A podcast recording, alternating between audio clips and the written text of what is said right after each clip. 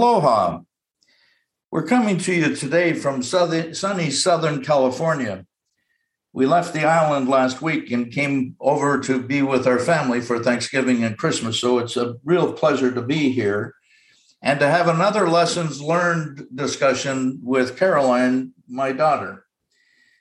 The last lessons learned we touched on was how we received accreditation from IACET and what that meant and all the details, etc., is a little bit laborious, perhaps for many of you. This one, we're going to get back into more detail about how we've structured the classes and the learning paths that we've got to make the possibility for each employee to achieve their potential greater. So, with that introduction, Caroline, welcome aboard. Hi, Dad.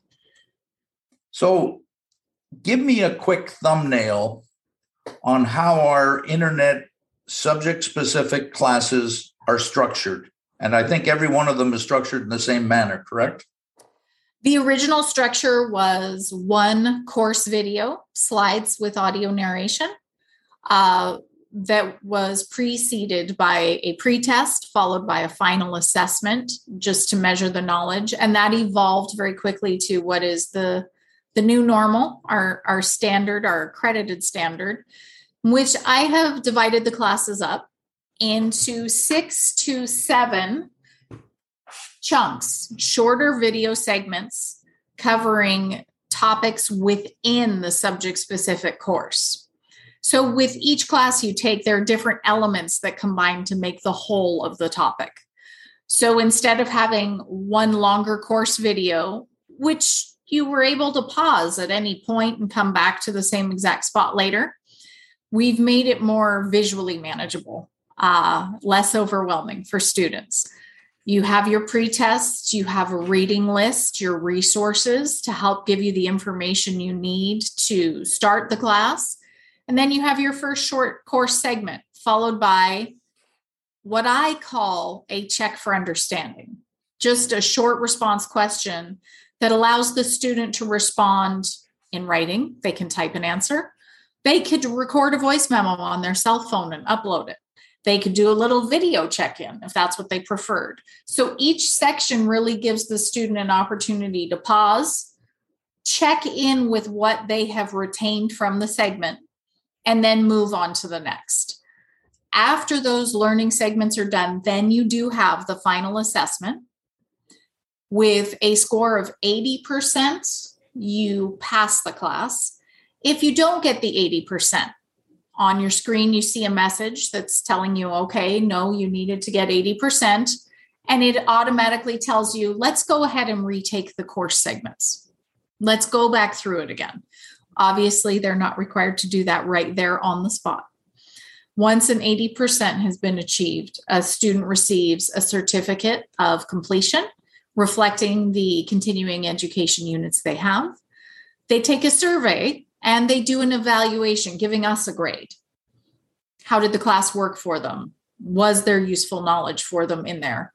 How knowledgeable did they find you as, despite the fact I organized the class, all of this content is you? What you know, what you've learned over the years, ways to implement successful practices in the business what we've what we've done in effect is in the early 1990s the industry was going through some economic troubles and most of the manufacturers stopped doing management training. And coincidentally the associations stopped doing management training we had been operating as consultants for about 12 years at that time. And as part of consulting, obviously, you have to train or retrain people in processes and methods. And from my early days teaching people how to teach in athletics at McGill, I was always very comfortable in teaching people. I love seeing people get it, see the lights go on in their eyes. So one summer, I think it was 92, I sat down in front of a computer. We didn't do a lot of consulting in the summer. We tried to live as a family when you weren't in school, which was kind of fun. But I sat in front of the computer using voice recognition software from IBM in those days called Via Voice. I don't think it's even available anymore. And I would talk to the computer for 30, 40 minutes, and then I could leave for about an hour while it converted everything into a Word document. And over the course of the summer, I created three 200 page books one for parts managers, one for service managers, one for parts and service marketing in those days. And then we prototyped those classes in front of invited executives and managers from companies for whom I had done consulting work. And they were kind enough to come to the desert and sit through three days in those, at that time, roughly 24 hours of classroom type training. And we used films, we used modeling on flip charts, we used slides, which in the early days were um, foils on a projector, not even a PowerPoint type of circumstance, and took their input, modified things. And one of the things that came out of it is that they thought two days, three days was too long, and we adjusted everything to be three, two days. Now, this is a long process to get to where your structure is, but what that two day structure did for us, 15 hours, is we had two subjects in each four hour block. And we basically had four four hour blocks. So we had eight subject specific sectors, segments. That morphed into what we have today in subject specific classes. And as time passed, we added a three year program for parts, meaning 24 classes, three years for service, 24 classes. We had two for marketing, 16 classes. And then we threw in two classes for product support salesmen. So another two classes. And out of that, we end up with the 36 subject specific classes we have today. And it's interesting because they've gotten longer even though it's on the internet now. And I think it's in part because I'm a little bit stubborn and wanting to make sure that everybody gets the content. So we've we've been more particular in details as we've gone through the learning process. So now when you're breaking it up into six or seven blocks, that's a further evolution, isn't it, of the three hour subject specific class down to maybe 30 minute segments. Well it was it was driven too by student response. They felt an enormous amount of pressure judging by surveys evaluations to do the entire course in one sitting. Even though you can pause this at any time, walk away, do other things, come back to it. It was in one section and they felt like they should do it in one sitting. Breaking it up into smaller pieces has made it much more digestible for them. They can go in and 15 to 20, sometimes a little longer per segment, moving through, moving through, moving through. What was also interesting is while that was going on, the education community was finding that the 50 minute university class wasn't cutting it. And they went down to 10 minute blocks, at the end of which there was a quiz or a question or something as a break. And what they found was the first couple of classes that the students went through with this, they did terribly on the first two or three 10 minute questions because they weren't expecting they were supposed to have to pay attention. And, you know, it's the old story. We'd go through, we'd sit through the lectures, somebody would take notes, share the notes, and then, you know, everything's good. Well, by going to a 10 minute quiz, you couldn't do that anymore. We found that, didn't we, with the people needing 80% to get a pass. We have a guy who's been on the job for 20, 30 years. His boss signs him up for the class. He says, I know this stuff. I'll go right to the test. And surprise, surprise, he didn't get 80%. Then he had to go back and do it. And, and I used to say this is what we call it in the family. He skimmed and scanned. He just, I, I know this. I'll just see what the heck I, I missed. And, and they did it again and they missed it again. And how many times can they take the test before they have to talk to us again? So, the first time you take it, if you don't pass, it locks it for you until you retake the course. Then you can take it again. You still don't have to talk to us. But if you don't pass the second time, now we need to check in before you can even go back and resit the class again.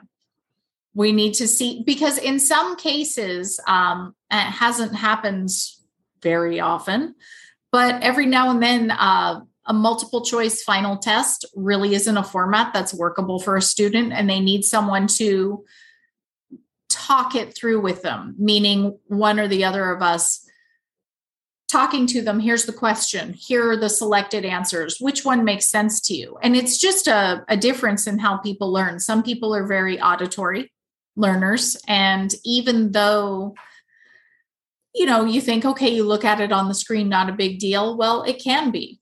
And depending on how much time you spend on a screen in the course of your regular workday, your eyes can get pretty darn tired by the time it's over with.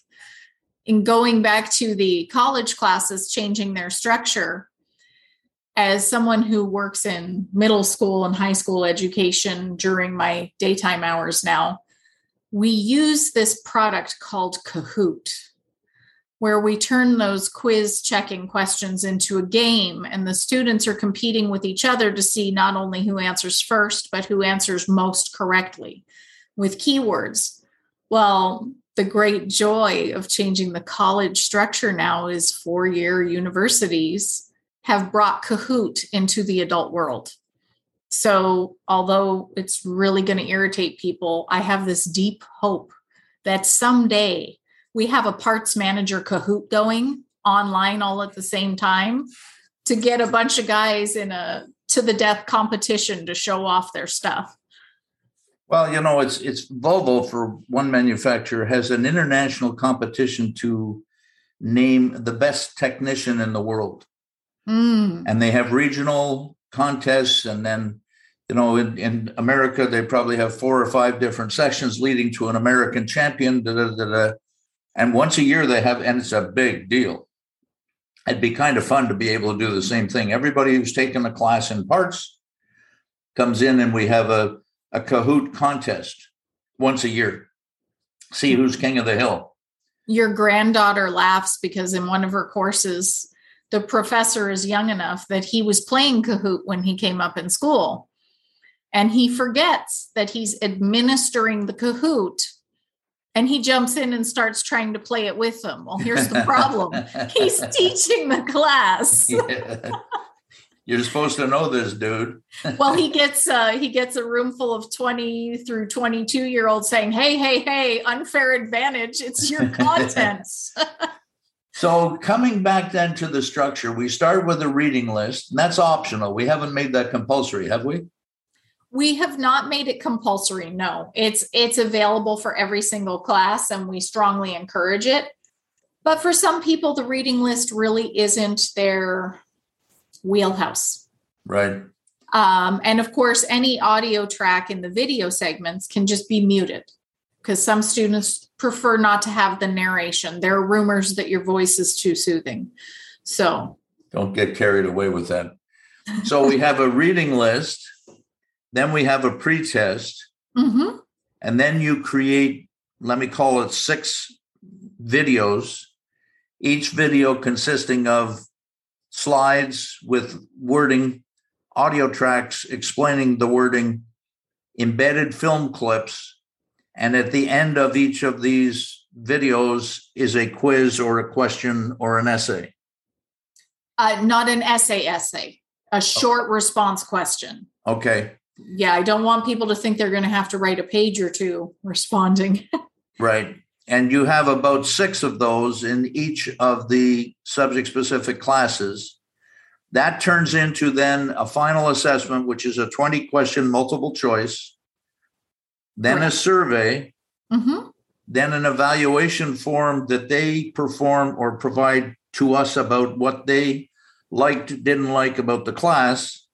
Then they can print their certificate and off they go. Correct. It seems to me that we, the, the fastest people have gone through in the original format is going to become a little longer, but it, it sounds like it's going to be between two and four hours per class. Is that kind of the way it is scoping out for you? Yes. Okay. Okay, so these subject specific classes, one one subject, for instance, inspections in the service department, for instance, warehousing in the parts department, for instance, territory management as a salesman, for intra, for instance, um, basic marketing for marketing. Each of them is a building block towards enhancing the skills and knowledge of the people working in parts and service. Correct. Okay, did we miss anything in explaining how the classes are structured and how they work? I don't believe we did. I do ask students to really weigh where they see themselves as being in terms of knowledge. And it actually goes back to your exemplar, the former student who was like, I've been doing this job 20 years. I don't need this class. I can just go right to the test. Uh oh. I, I like them to really weigh out what do you know? What are you exceptional at right now?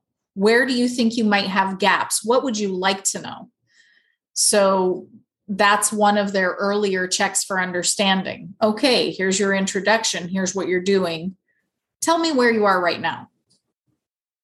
And then we move into the content. So that that element of really reflecting upon your own knowledge, your own process is a portion of it. So in a way, well it's it's the meta level of learning right Yeah. you're weighing and considering the way you think the way you learn the way you do everything you do That's a good way to wrap this up, Caroline. Um, thank you for participating in another Lessons Learned, and thanks to the audience and everybody listening. We hope you understand better now what we do and how we do it with the classes, and look forward to you being present at another Lessons Learned in the near future. Mahalo. Thank you for listening to our podcast. We appreciate your support. Should you have any thoughts or comments, please don't hesitate to contact us at www.learningwithoutscars.com. The time is now. Mahalo.